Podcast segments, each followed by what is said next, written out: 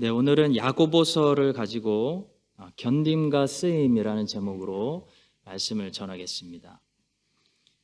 견딤이 먼저 없으면 어, 쓰임 받을 수 없습니다. 쓰임 받으려면 먼저 견딤을 통과해야 됩니다. 하나님께 쓰임 받은 사람들은 모두 견딤이라는 시간이 있었습니다. 아, 그들은 구덩이에서 견뎠습니다. 감옥에서 견뎠습니다. 광야에서 견뎠습니다. 굴 속에서 견뎠습니다. 견딘 다음에 하나님께 쓰임 받을 수 있었습니다. 견딤의 크기가 얼마나 쓰임 받을 수 있는지의 쓰임의 크기를 결정합니다. 모세는 40년 광야에서 외롭게 쓰임 훈련 받았기 때문에 또 40년 광야에서 이스라엘 백성들을 어, 인도할 수 있었습니다. 요셉의 곡식 창고가 7년 흉년을 버틸 수 있었던 것은 요셉의, 요셉의 곡식 창고가 7년 풍년 동안에 채워졌기 때문입니다. 2년만 채웠다면 2년만 견딜 수 있는 것입니다. 5년을 채웠다면 5년을 견딜 수 있는 것입니다. 견딤이라는 것은 고통스럽습니다. 아픕니다. 그러나 하나의 백성들에게 해로운 것이 아닙니다. 견딤은 아프지만 나쁜 것이 아닙니다. 좋은 것입니다. 신앙생활이라는 것은 훈련이고 신앙생활을 잘한다는 것은 주님이 주시는 연단을 잘 견딘다는 것을 말합니다. 그런데 도대체 무엇을 견뎌야 되느냐라는 거죠. 우리의 견딤의 대상이 무엇이냐라는 것입니다.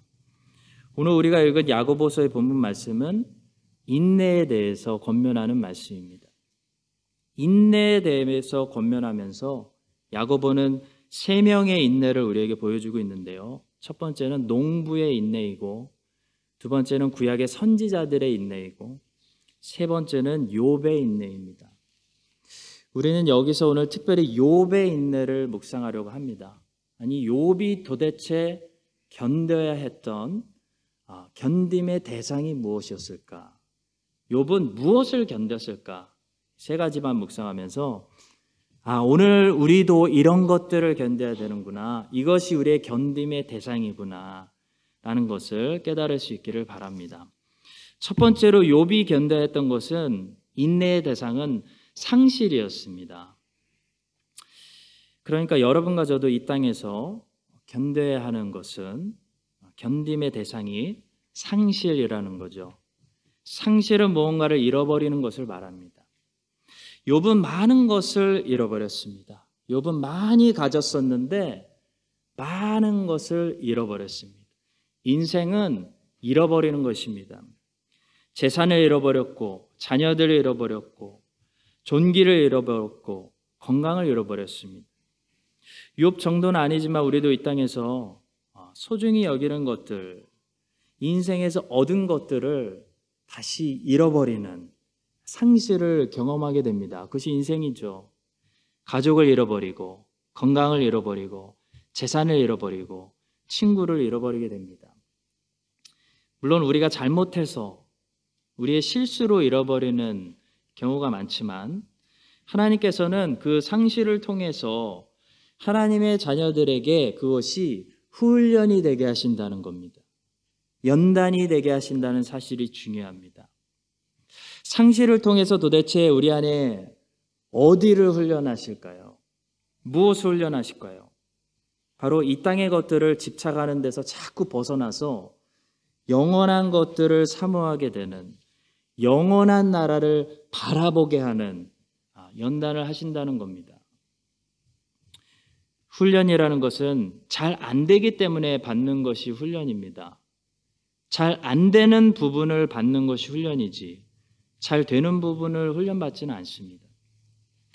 우리에게 늘 잘 안 되는 부분이 있다는 거죠. 어디일까요? 우리가 이것을 잘 못하기 때문에 평생 훈련이 필요한 부분이 있다면 바로 이 땅의 것을 집착하는 마음을 버리고 영생의 나라를 사모하는, 더 사모하는 마음을 가지는 것입니다. 우리는 이것을 잘 못합니다. 우리는 이 땅에 훨씬 더 익숙합니다. 우리는 믿음으로 약속을 붙잡는 것보다 눈으로 보고 판단하는 것이 더 편합니다. 따라서 이 부분이 훈련이 필요한 부분인 거죠. 이 부분은 자연스럽게 되는 것이 아니고 훈련을 통해 연단을 통해서 되는 것입니다. 다시 말해 이 땅에서 살고 있는 사람이 이 땅의 것들을 집착하지 않고 하나님께서 약속해 주시는 영생의 나라를 사모하며 산다는 것은 자연스럽게 되는 일이 아니라 훈련을 통해 연단을 받은 사람들이 할 수 있는 일이라는 거죠. 그래서 하나님은 하나님의 자녀들을 상실이라는 아픔을 통해서 훈련하십니다. 평생 영원히 같이 살 것 같았던 가족, 남편하고 아내하고 이별해야 되는 아픔을 우리는 다 겪게 됩니다. 평생 영원히 가지고 있을 줄 알았던 재산이, 명예가 손에서 미끄러져 나가는 상실을 누구나 다 경험하게 됩니다. 그런 상실을 경험하면서 우리가 다시 깨닫게 되는 거죠. 와, 이 땅의 것들 영원하지 않구나. 전도서가 던지는 세 가지 질문이 있습니다. 무엇이 새로운 것인가? 무엇이 의미가 있는가? 무엇이 영원한가? 입니다. 본질적인 질문입니다. 전도서의 초반 주제는 이 세 가지 질문을 기초로 합니다. 그리고 결론을 내죠. 하나님 없는 이생은 아무것도 새롭지 않고 그 어떤 것도 무의미하고 문제는 영원한 것이 없다라는 것입니다. 전도서의 결론입니다. 자, 성도 여러분, 세상에 있는 모든 것들이 나쁘다고, 다 나쁘다고 말하고 있는 것이 아닙니다. 세상에 있는 것들 중에서 아, 좋은 것들도 많습니다. 근데 전도서가 말씀하는 것은 그런 것들이 나쁘다는 것이 아니라 영원하지 않다는 거죠. 영원하지 않기 때문에 좋은 것일수록 결론적으로 더 나쁩니다. 좋은 것인데 잃어버려야 하기 때문입니다. 죽음이 있기 때문이죠. 죽음 문제가 있기 때문입니다. 나쁜 것보다 사실 더 나쁜 것은 영원하지 못한 것입니다. 좋으면 뭐합니까? 영원히 좋을 수가 없는데. 하나님께서는 하나님의 자녀들이 이 땅에서 상실이라는 아픔을 통해서 어떤 부분을 연단하시냐면 우리가 영원한 것들을 사모하는 사람들로 훈련되게 하신다는 것입니다. 상실은 언제나 우리로 하여금 저 영원한 곳을 사모하고 바라보게 만듭니다. 장례식에서 우리가 제일 많이 생각하는 것은 바로 요단강 건너 저 영원한 나라입니다. 하나님께서는 아브라함에게 갈대아 우르에서 네가 아브라함 평생 모은 것을 다 버리고 떠나라 라고 말씀하셨습니다. 아브라함은 평생 자기가 모은 것들을 잃어버려야 되는 상실의 훈련부터 받았습니다. 야곱도 복을 받아서 대단한 부자가 된 것 같지만 야곱의 인생을 끝까지 잘 살펴보면 야곱은 많이 얻은 만큼 많이 잃어버린 인생을 살았습니다. 그는 상실의 연단을 받았습니다. 사랑하는 어머니를 평생 다지, 다시 보지 못했습니다. 그게 마지막일 줄은 야곱이 상상도 하지 못했습니다. 사랑하는 여인과 생각보다 빨리 사별했습니다. 아들을 잃어버렸는 줄 알고 평생 슬퍼하며 살았습니다. 그렇게 많이 모아놓은 재산들 기근이 오면서 다 날아갔습니다. 야곱이 애굽에 들어갔을 때 보니까 지팡이밖에 안 남았습니다. 야곱은 평생 많이 긁어 모은 사람이지만 평생 많은 것들을 잃어버린 사람입니다. 그러면서 야곱이 배운 게 뭐죠? 본향을 사모하는 마음을 배웠습니다. 영생을 사모하는 마음. 그 마음을 야곱은 상실이라는 훈련을 통해서 배웠다는 거죠. 성도 여러분, 우리에게 계속 돈이 있고, 계속 건강이 있고, 계속 좋은 나라가 우리의 뒤에서 우리의 인생을 든든하게 떠받치고 있다면, 우리는 영원을 사모하는 훈련을 받지 못하게 됩니다. 그래서 하나님께서 누구에게나 상실이라는 연단을 주시는 거죠. 욥처럼 우리는 잃어버리면서 내가 빨개 벗고 태어나서 빨개 벗고 하나님께 가는구나 라는 것을 깨닫게 됩니다. 이 땅에서 사람은 누구나 상실이라는 아픔을 겪습니다. 근데 세상 사람들에게는 그 상실이 그냥 절망입니다. 그냥 아픔입니다. 근데 하나님의 자녀들에게는 이 상실이 그냥 상실이 아니고 연단입니다. 훈련입니다. 바로 영생을 사모하게 하고 본향을 준비하게 하는 훈련이라는 거죠. 이 사실을 기억하고 어차피 우리들은 이 땅에서 다 두고 다 잃어버리고 떠나야 할 사람들입니다. 한 번에 다 잃어버릴 수도 있고 하나씩 천천히 잃어버릴 수 있는 차이지 결론은 뭐죠? 인생은 다 잃어버리고 가는 겁니다. 이 사실을 기억하고 상실을 경험하게 될 때마다 잘 인내하면서 잘 견디면서 세상 사람들처럼 절망에 빠지는 것이 아니라 오히려 연단을 받으면서 연습을 하면서 야곱처럼 더욱더 본향을 사모하게 되고 영생을 바라보게 되고 천국의 소망을 우리 안에 채우게 되며 그 영원한 나라를 더 준비하게 되는 여러분과 제가 되기를 주님의 이름으로 간절히 축복합니다. 두 번째로 우리가 견뎌야 하는 인내의 대상은 사람들의 말입니다. 욥이 처음에 견뎌야 했던 견딤은 상실이었습니다. 다 잃어버렸습니다. 근데 그것보다도 훨씬 더 욥을 힘들고 괴롭게 했던 것은 친구들의 말이었습니다. 성도 여러분, 이 땅에서 우리가 받는 고난과 고통, 많은 경우 사람들의 말에서 옵니다. 사람들의 말을 통해서 우리에게 시험과 어려움이 오기 때문에 사람들의 비난과 말을 견디지 못하는 사람은 인생을 건강하게 끝까지 완주할 수가 없습니다. 같이 망가지게 된다는 거죠. 누구든지 예외가 없습니다. 공인이 아니더라도 인생을 사는 사람이라면 말의 공격을 받게 됩니다. 잘못된 억울한 평가를 받게 되고 비난을 받게 되고 공격을 받게 된다는 거죠. 따라서 말을 견딜 줄 알고 비난과 공격을 인내할 줄 아는 사람이 인생을 건강하게 마무리할 수 있습니다. 요셉은 말 때문에 감옥에 갔습니다. 말이 요셉에게 억울함을 주었습니다. 보디발의 아내가 잘못된 말로 요셉을 완전히 범죄자로 만들었기 때문에 요셉은 말 때문에 감옥에 갇혔습니다. 다윗도 말 때문에 실언을 당했습니다. 이스라엘 사람들이 사울은 천천, 다윗은 만만이라는 말을 하기 시작한 후부터 사울이 다윗에게 창을 던졌습니다. 욥은 친구들에게 말로 엄청난 공격을 당했습니다.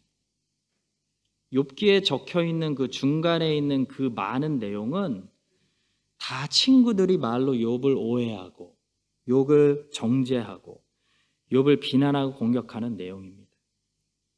성도 여러분 말 때문에 인생 여기까지 살아오시면서 얼마나 많이 고통당하셨습니까? 말이 창보다 더 날카롭습니다. 칼은 우리의 피부만 자르지만 말은 우리의 영혼을 정통합니다. 말은 정말 빠릅니다. 말은 빠른 발을 가지고 있습니다. 말은 한 번 퍼지면 주워 담을 수가 없습니다. 성도 여러분, 오늘은 말 조심하자는 레슨을 배우는 것이 아닙니다. 오늘 우리가 배우고자 하는 레슨은 말을 아끼고 조심하자라는 것이 아니라 말을 잘 견디자는 것입니다. 말이 우리의 인내의 대상이라는 것입니다. 말을 견딜 수 있어야 끝까지 완주할 수 있다는 겁니다. 아무리 말 조심합시다 해도요, 악한 말들은 언제나 우리 주변에 존재하면서 우리를 공격합니다. 그것은 피해갈 수 없는 현실입니다. 그것을 피하고 싶으면 인생 밖으로 나가셔야 됩니다. 사람들과 함께 이 땅에서 더불어 인생을 살아가려면 언제든지 우리는 말의 공격에 날카로운 공격에 노출되어 있습니다. 그렇기 때문에 말을 들었을 때 내가 망가지지 않으려면 참고 인내하고 견딜 훈련을 받아야 된다는 거죠. 그렇다면 어떤 방법으로 말을 견뎌야 할까요? 예수님만큼 말 공격을 많이 받은 분은 성경에 없습니다. 예수님은 항상 꼬투리 잡는 사람들이 있었고, 항상 비난하고, 그분의 메시지를 왜곡하는 사람이 있었고, 대놓고 사탄 마귀라고 욕하는 사람들도 있었습니다. 예수님은 십자가 위에서도 조롱당하셨습니다. 말 공격 당하셨습니다. 예수님만큼 말 공격을 많이 받은 분은 없습니다. 근데 예수님은 어떤 방법으로 말 공격을 이겨내셨을까요? 예수님은 악한 말로 그들과 같이 논쟁하지 않으셨습니다. 이것이 우리가 사람들의 말이라는 연단을 받는 방법입니다. 욥이 실패한 것은 욥이 악한 말로 같이 논쟁하고 따졌기 때문입니다. 말이라는 것은 실처럼 말로 맞받아치면 서로 엉키게 되어 있습니다. 악한 말, 공격의 말, 비난의 말을 말로 함께 맞받아치면 서로 엉켜서 풀기 힘든 엉망이 된다는 거죠. 욥이 그랬습니다. 욥의 친구들이 욥에 대해서 막말하니까 욥이 참다가 욥이 아니라고 같이 막말하기 시작했습니다. 그래서 막말이 됐습니다. 성도 여러분, 우리에게 주님으로부터 바울 사도로부터 배워야 할 교훈이 있습니다.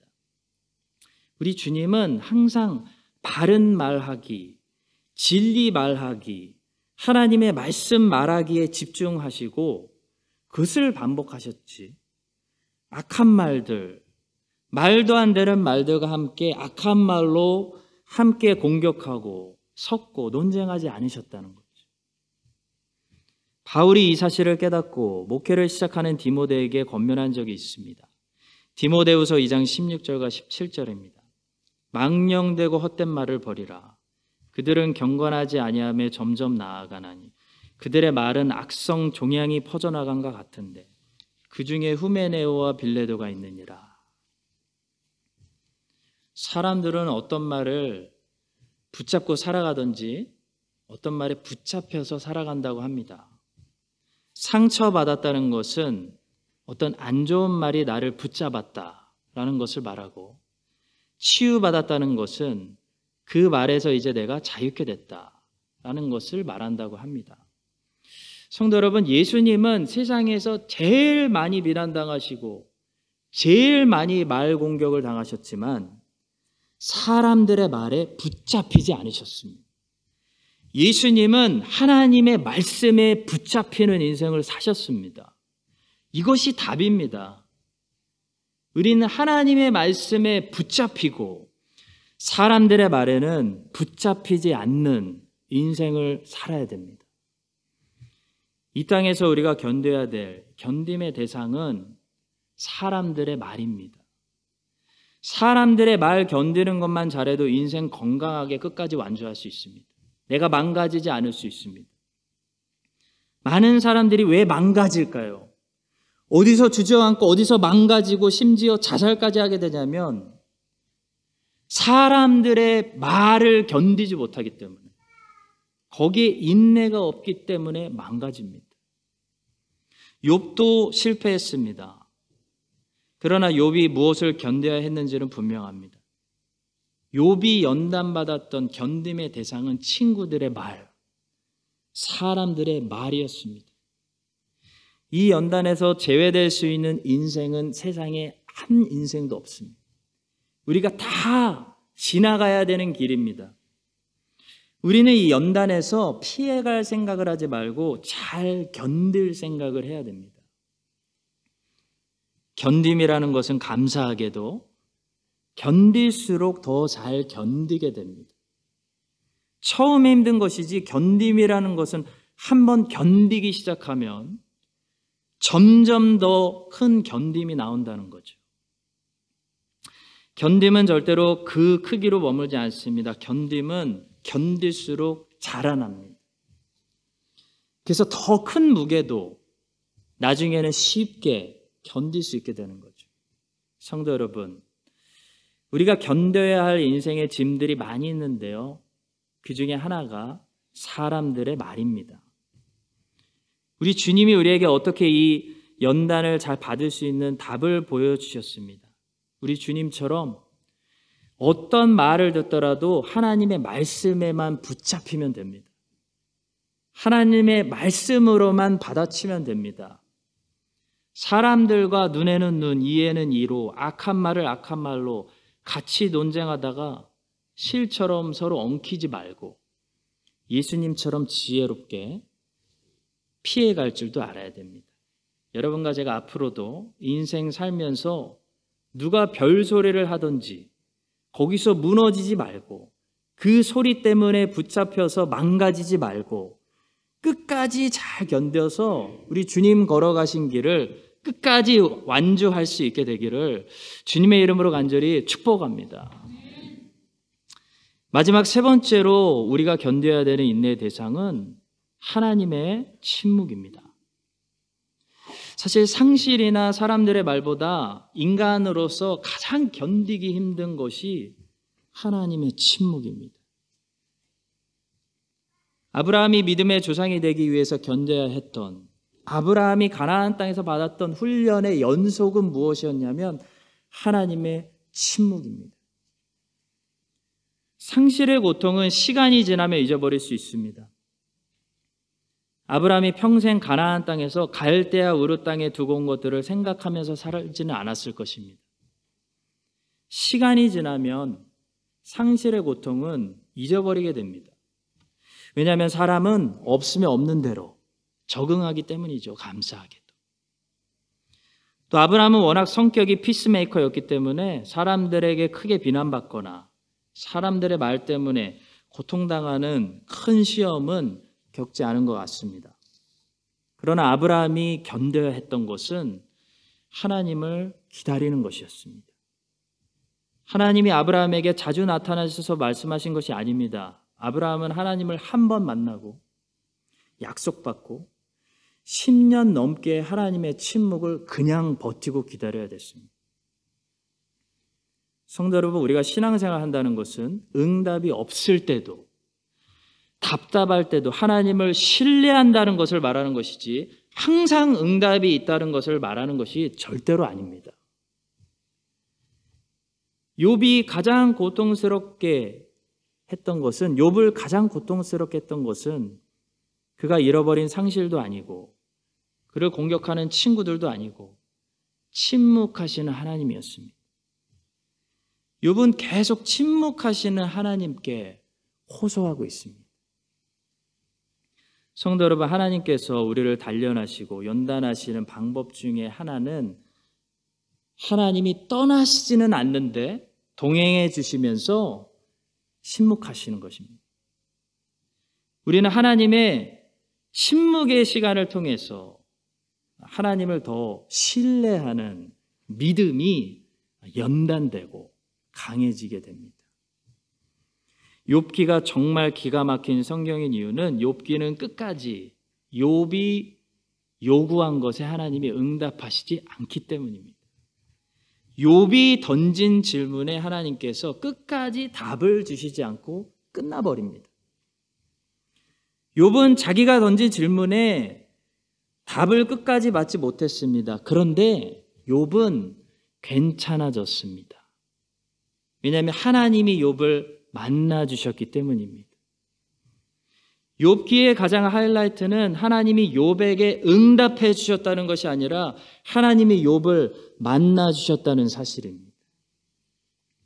비록 욥이 원하는 답은 얻지 못했지만 욥이 하나님을 만났기 때문에 괜찮아졌다는 거죠. 이것이 믿음입니다. 믿음은 내가 원하는 것을 응답받는 것이 아니고 다 이해하는 것이 아니라 이해하지 못하더라도 그 상태가 그대로 있더라도 하나님이 계시기 때문에 내가 괜찮아지는 것. 그것이 믿음입니다. 성도 여러분, 신앙생활은 훈련이고 연단입니다. 하나님은 우리를 욥처럼 여러 가지 수단을 통해서 지금도 훈련하시고 계십니다. 많은 문제들이 자세히 보면 내가 성장하면 다 끝나는 문제들입니다. 내가 문제라고 여기는 대부분의 문제들이 나의 미성숙함 때문에 비롯된다는 거죠. 문제가 문제가 아니라 사실 내가 문제인 것입니다. 내가 미성숙하기 때문에 문제가 여전히 문제로 남는 것입니다. 내가 성숙해지면 문제는 끝납니다.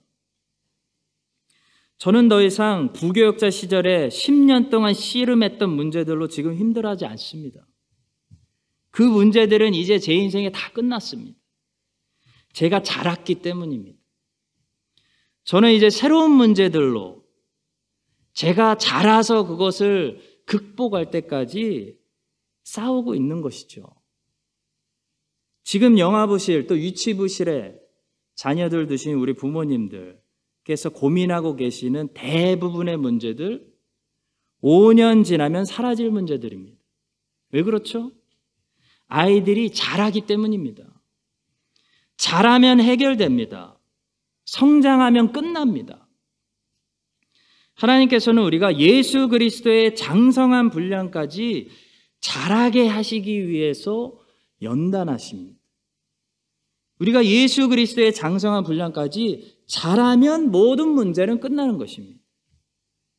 우리가 자라지 않기 때문에 문제가 문제로 보이는 것이고 문제가 문제로 느껴지는 것이죠. 온유함이란 자신에게 주어지는 자극을 내치지 않고 따뜻하고 부드럽게 받아들일 수 있는 능력과 성품이다. 라는 말을 이번 주에 듣고 한참을 묵상했습니다. 아, 문제는 아직도 내가 그것을 부드럽게 받아들이지 못하는 데 있구나. 내가 그것을 아무렇지도 않게 잘 받아들이는 사람이 되면 문제는 끝나는구나. 그런 생각을 했습니다. 나무는 자기에게 주는 것을 거부하지 않습니다. 나무는 도망을 가거나 숨지도 않죠. 나무가 진짜 잘하는 것이 하나 있습니다. 사람보다 잘하는 것. 받아들이는 것입니다. 수용하는 것입니다. 나무는 도망가거나 숨지 못하기 때문에 그냥 받아들입니다. 비가 오면 우리는 우산으로 비를 막지만 나무는 그냥 받아들입니다. 해가 뜨면 우리는 그늘로 피하지만 나무는 받아들입니다. 그래서 나무는 잘 성장하고 사람은 늘 피하고 거부하고 막고 도망가기 때문에 잘 성장하지 못하는 것 같습니다. 어떤 분이 말씀하셨습니다. 우주는 잘 받아들이는 존재에게 성장이라는 선물을 준다. 사랑하는 성도 여러분. 피하고 거부하고 막고 도망 다니면 성장하지 못합니다. 더 큰 문제는 문제가 끝나지를 않습니다. 근데 나무처럼 받아들이면 수용하면 그 과정이 아프지만 내가 잘합니다. 성장이 있습니다. 하나님은 우리가 하나님이 주시는 것들을 내치지 않고 무엇이든지 잘 부드럽게 받아들일 수 있는 그런 예수 그리스도의 성품, 온유함을 갖기를 원하십니다. 그래서 연단을 주시고 훈련을 주시는 거죠. 상실의 고통을 주시고 비난도 받게 하시고 욕도 먹게 하시고 오해받게 하시고 억울함 느끼게 하시고 침묵하시면서 우리를 떠나시지는 않지만 우리가 원하는 응답을 주시지 않고 문제를 풀어주시지 않고 그냥 묵묵히 곁에 함께 동행해 주시는 거죠. 하나님 무엇을 하시는 걸까요? 여러분과 저를 너무 사랑하셨어. 연단하시는 겁니다. 여러분과 제가 얼마나 연단받고 얼마나 잘 견딜 수 있느냐에 따라서 우리가 얼마나 잘 쓰임 받을 수 있는가. 하나님이 우리 그릇에 무엇까지도 담을 수 있는가가 결정됩니다. 이 사실을 기억하고 우리를 연단해서 쓰시기 원하시는 주님께 주님이 주시는 그 모든 훈련과 연단의 과정들을 부드럽게 잘 받아낼 수 있도록 그래서 욥처럼 불을 통과해서 정금같이 나오는 여러분과 제가 될 수 있기를 예수님의 이름으로 간절히 축원합니다. 기도하겠습니다. 우리를 연단하시는 고마우신 주님, 이 땅에서 잃어버리면서 영생을 한 번 더 바라보고 사모하게 하심을 감사합니다. 사람들의 말, 비난, 배신 겪으면서 무너지지 않고 잘 견디는 우리 주님을 닮은 강한 그릇들 되게 하여 주시옵소서. 하나님이 침묵하시는 그 기다림의 연단 속에서 오히려 우리의 믿음이 더 강해지는 저희들 되게 하여 주시옵소서. 주의 백성들이 이 땅에서 매일 잘 연단받아서 우리가 그리스도의 장성한 분량까지 자라서 지금 우리가 문제로 느끼는 이 문제들이 우리가 자람으로 종료될 수 있도록 주님 은혜를 베풀어 주시옵소서. 감사하며 예수 그리스도의 이름으로 기도합니다. 아멘. 지금은 우리에게 본을 보여주신 주 예수 그리스도의 은혜와 우리를 자라나게 하시는 하나님 아버지의 변하지 않는 사랑과 매일 견딜 수 있는 힘을 주시는 성령 하나님의 감화 감동하심이 오늘 견딤과 쓰임이라는 말씀을 듣고 정금같이 하나님이 아끼시는 그릇으로 나오기를 소망하는 모든 참고 견디는 주의 자녀들 위해 이제부터 영원까지 함께 하시기를 간절히 축원드립니다. 아멘.